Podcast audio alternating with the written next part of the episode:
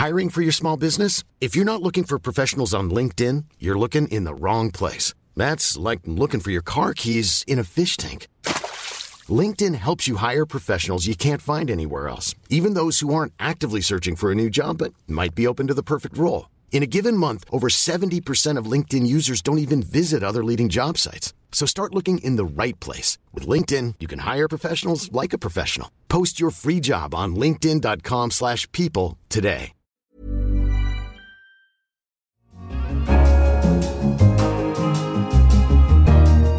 Hello and welcome to The Economist Asks. I'm Anne McElvoy, and this week we're asking, how is Donald Trump changing the American presidency? President Trump took office on a promise to be the greatest. I can be the most presidential person ever, other than possibly the great Abe Lincoln, all right?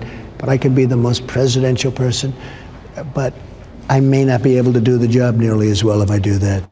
But he also promised to be a new sort of president, the first never to have previously held elected or military office, and with a very different style to Honest Abe. But what makes a great president?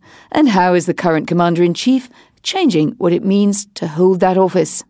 My guest today is well acquainted with the demands of the presidency. Doris Kearns Goodwin started her career as a young White House fellow under Lyndon Johnson. Since then, her biographies of presidents from Abraham Lincoln to John F. Kennedy have won a raft of prizes, including a Pulitzer for history. Her new book, Leadership in Turbulent Times, tries to distill the essence of greatness from just four of these men: Abraham Lincoln, Theodore Roosevelt, Franklin D. Roosevelt, and Lyndon Baines Johnson, her guys, as she affectionately knows them. Doris Kearns Goodwin, welcome to The Economist Asks. I am very glad to be with The Economist Asks and with you. Well, it's lovely to see you. And your guys, your four guys, came from very different backgrounds, very different circumstances. Lincoln came from that one-room log cabin we all know about. Johnson starts out as a teacher. Are there essential commonalities or character traits in presidents? Yeah, I think there are. There's no master recipe for leadership, but they do seem to share a number of traits. First, they had developed an ambition to go into public life. You know, each one found what the philosopher William James has said, that voice within that says, this is the real me. And they found it early on. I mean, Lincoln, when he ran for office the first time at twenty-three, Teddy Roosevelt at twenty-three, F D R at twenty-eight, and Lyndon Johnson, I think, from the time he was two years old. And I think most importantly, even though some of them started public life with an ambition for self to just rise through the system and make a mark for themselves, eventually something happened that triggered their desire to have an ambition for a greater good. And then there's a whole bunch of human traits that mm. they shared. And what are they? Humility, the ability to acknowledge errors and learn from your mistakes. Empathy, the capacity to feel what other people are feeling and to understand different kinds of people's points of view. Resilience, to be able to get through loss and trials of fire and come through stronger at the other end. Um, courage to make risky decisions when it may impact your own political future but is good for the country. They all were able to communicate with stories. Interestingly, they were all storytellers, not facts and figure tellers, and were able to communicate directly to the people. And there's a sense of being able to control most of the time their negative emotions. So you just look at those traits, and that's what allows you to grow in office, which is something absolutely essential. You bring whatever talent you have and your experience into it, but you have to keep growing through your experiences. And if you've got humility and empathy in particular, you're able to do that.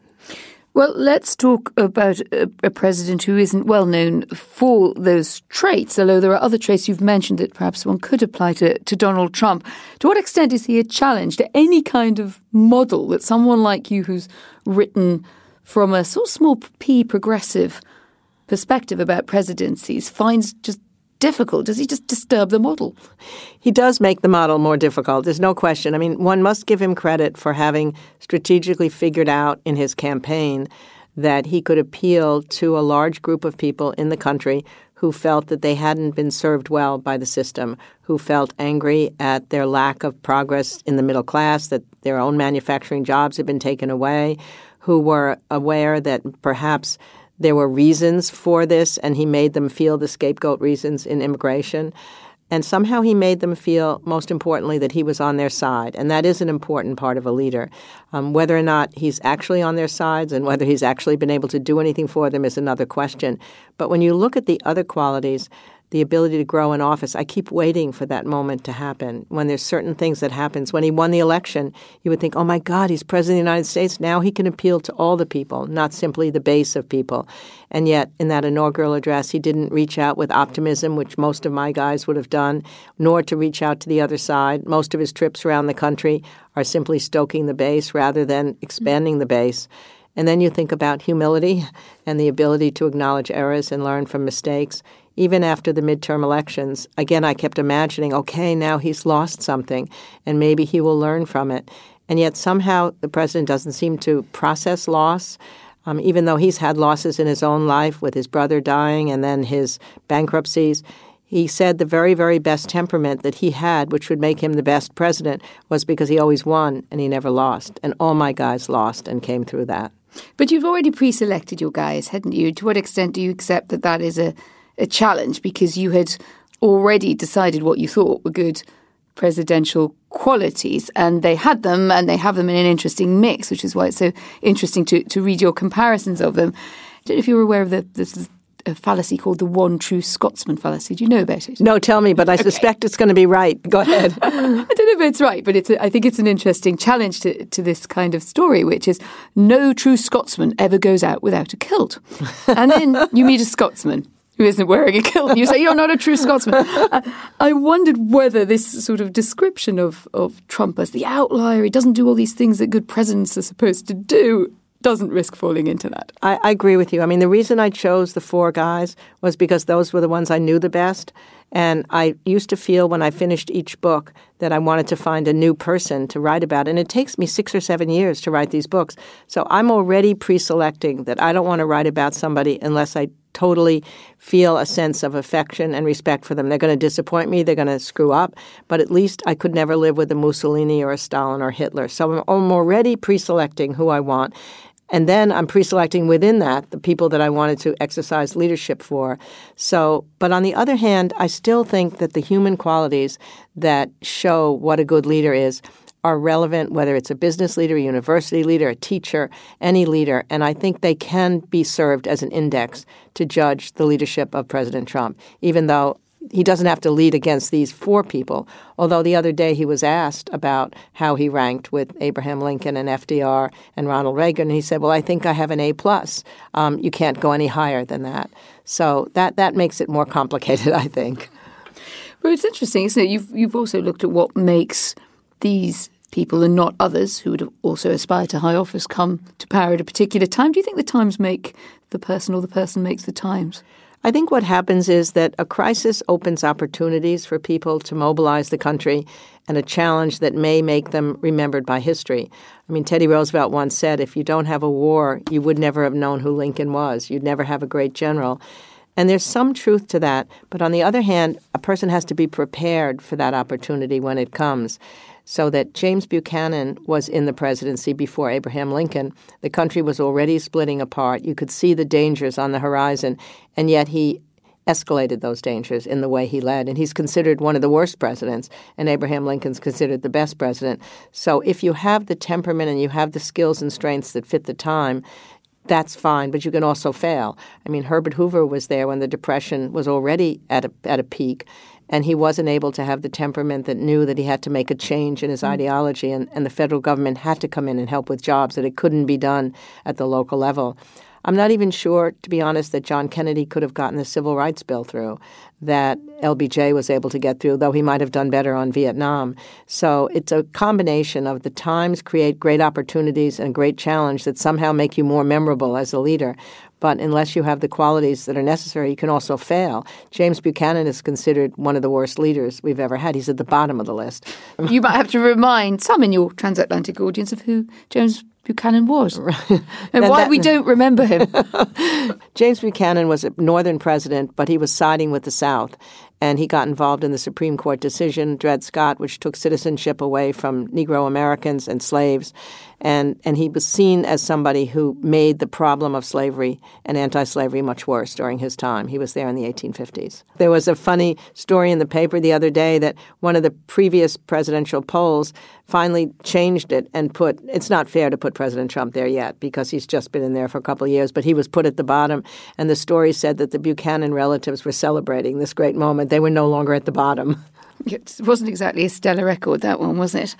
And let's look at where you think Trump fits historically. He's often compared, particularly if you're looking at sort of conservative historians would say, well, it's maybe not so much of a leap from Ronald Reagan. It's just that Donald Trump has a more popular style. He perhaps doubles down on the base a bit more. But would you concede a president, a conservative president, who had strengths perhaps not always acknowledged by progressive critics? No question. I mean, I look back at Ronald Reagan now, and there's there's not a question that he was a strong leader, that he had optimism, that he made the country feel better about itself, that he handled the Soviet Union well, and most importantly, he created an entire generation of conservative followers. That's leadership, when people follow in your example. I would think that the time that's most echoing for President Trump is the turn of the twentieth century. I mean, the country at the turn of the twentieth century, the economy was being shaken up by the Industrial Revolution, much as it is now by globalization and, and free trade and, and the technological revolution. And there were lots of people who felt concerned about that shaking up. The working class had terrible conditions in their workforce. There was a sense that a gap had grown between the rich and the poor. There were lots of immigrants coming in from abroad. And all of that produced a populist movement at the turn of the twentieth century, where people felt against the elites, they felt against immigrants, they felt their way of life was changing too fast with all the inventions, the telephone and the, and the submarine and the telegraph. And they felt a sense that this was not the America that they had grown up in. And I think Trump understood that feeling on the part of a large number of people in our country now. In the turn of the twentieth century, the populism was able to be moved into progressivism when Teddy Roosevelt got into office, and he was able to mobilize that same spirit, but without it being against the rich. He said the square deal was for the rich and the poor, the capitalist and the wage worker. So he was able to balance and, and heal the divisions that had risen in the country, at least for a while. And I think the difference is we keep hoping, I think, that President Trump will move to be president of all the people, but so far has more stoked the base rather than healed the divisions. Well, let's talk about his administration. That's not whether we think he's populist or whether he's stoking the base, but actually what he does day to day. One of your best-known books is Team of Rivals. And I was about to ask you whether you feel that that is also something which applies with some change to this administration, but you should remind us who the Team of Rivals were. Well, the night that Lincoln was elected president, he knew he had not had the experience that was necessary to govern the country in this incredibly difficult time. So he'd only had four state legislature seats, and then he had been once in the Congress. So he decided, I need my rivals around me who are more experienced than I am. So he put in these three people, Seward, Chase, and Bates, all of whom were better educated, better known, better celebrated, each one of whom thought he should have been president instead of Abraham Lincoln. And he was asked, why are you doing this? You're going to look like a figurehead. He said, the country is in peril. These are the strongest and most able men in the country. I need them by my side. So the interesting thing is when President Trump was still a candidate before he was inaugurated and his potential cabinet members were at hearings in the Congress, and a lot of the generals that he eventually supported and a lot of the people disagreed with him on a number of issues. And there was a good thing. He tweeted, he said, I'm glad they're disagreeing with him. I want people to question my assumptions. And so I think he did try to bring in people who would have their own strong opinions. But then the key is you have to bring that group together as a team. And it's much harder today when the arguments they're having within themselves, they had that in the Lincoln cabinet too, but it was contained in letters that you read one hundred years later. It so wasn't do any out of those letters press. Remind you, and I was about to say, well, Team of Rivals, gosh, H R McMaster, Rex Tillerson, when he was still there in the administration, John Kelly, that would be a team of rivals, wouldn't it? Absolutely, absolutely. And the difference is, even within Lincoln's cabinet, sometimes they would be arguing with themselves and with him to such a degree that he sent a memo out and he said, it would pain me to know that these comments are getting out to the public. We have to be a family within is essentially what he's saying. So whether or not maybe it would be impossible in Lincoln's time for those things to stay secret, or maybe it's just that he had more ability to shape them and make them into a team than Trump does. But it's much harder today when the press is being leaked, all these things that X says about Y, and it becomes great fodder but makes it harder to create a team. I was going to ask you about social media and social media and the press obviously being in, intertwined, sometimes uh, actually competing for eyeballs or, or ears. But how much has that changed the president's relationship with the press, but also with the people? I think it's made it much harder in some ways. I mean, it gives Trump an absolute direct connection to the people through his tweets, and he was able to break through that polarized cable world and speak directly to individuals. But I think what makes it harder is that when Lincoln was president, his speeches would be printed in full in the newspapers, and then they could be read and reread aloud in country homes and city homes, so that his gift for language worked perfectly for him mm. with the technology of the time. When Teddy Roosevelt comes in, the national newspapers have just come into play. So his short phrases were perfect. Speak softly and carry a big stick. Don't hit until you have to and then hit hard. He even gave Maxwell House the slogan, good to the very last drop. F D R comes in at the perfect time when the radio is there, and he has that intimate voice, that conversational style of speaking that people feel he's speaking directly to them. And then you have Ronald Reagan and J F K at the time of three television networks, so that they are very good on television. And yet there's an agreement on the three networks pretty much about facts, even if opinions mm-hmm. might differ. And so when Trump comes along, he's mastered the newest form of social media.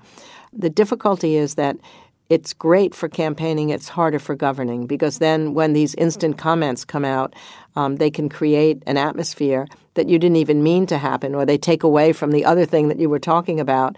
Lincoln, even though he could counterpunch as well as anyone, he'd be able in those debates with Douglas and Lincoln to argue with anybody who said anything, and with immediate extemporaneous response. There's one time somebody says to him from the audience, "Lincoln, you're two-faced." And his response was, "If I had two faces, do you think I'd be wearing this face?" And yet once he became president, he hardly ever spoke extemporaneously. He prepared almost everything he said because he knew that his words mattered, that they carried weight. And that's harder today, I think, when the words you say, not only from Trump, but somebody emails something, they're out in the open, and you may not have thought about it as much as you would have liked to. Let's look at the record as, as well as the noise, or the signal and the noise, as, as we're often reminded with Donald Trump, are quite difficult to separate. Lots of criticism of Donald Trump's use of executive orders, but he hasn't used this power much more than other presidents, uh, somewhere just uh, over fifty times a year compared to three hundred seven a year for F D R. I mean, do we distort the reality of this presidency, perhaps, because we have overly fond memories of how humble others were? I think we do. I mean, I think the atmosphere now is so highly partisan and so highly polarized that everything that he does is looked at from one lens or another. Either it's the greatest or it's the worst. And it's probably neither one of those things. So that it's, I think probably that's true if we lived in the times of Lincoln. We forget now that when he first came in, people thought he was a fourth-rate lecturer who told funny stories and sometimes ribald stories, that he couldn't keep the Union together. And it was only over time that his leadership emerged, and then over real time that he became this great president. The limits of power are tested differently, aren't they, by each president? It's often something that you come back to, and you very ably make comparisons between entirely different periods and people. And it, it struck me that, that that's true of Johnson when it comes to the Vietnam War. uh, F D R attempts to pack the Supreme Court to pass the New Deal. We hear now about the Supreme Court being uh, allegedly manipulated in other ways. Obama shocks a, a lot of those who voted for him against the kind of war ticket by bombing raids on Libya, and of course the Edward Snowden mass surveillance of civilians, for which he, he thinks he has a good story and, and some of his opponents don't. What is the power that is being tested by Trump? You know, I think just to go back to what you were saying, it's a really interesting point. I mean, it's it's hubris that happens to those people that you're describing. I mean, F D R had won a massive election in nineteen thirty-six, so he thought he had the power to answer the people's wishes, which was that the Supreme Court was making unconstitutional signature parts of his New Deal. But trying to pack the court seemed to go against the traditions of the Founding Fathers, and he failed extraordinarily in that.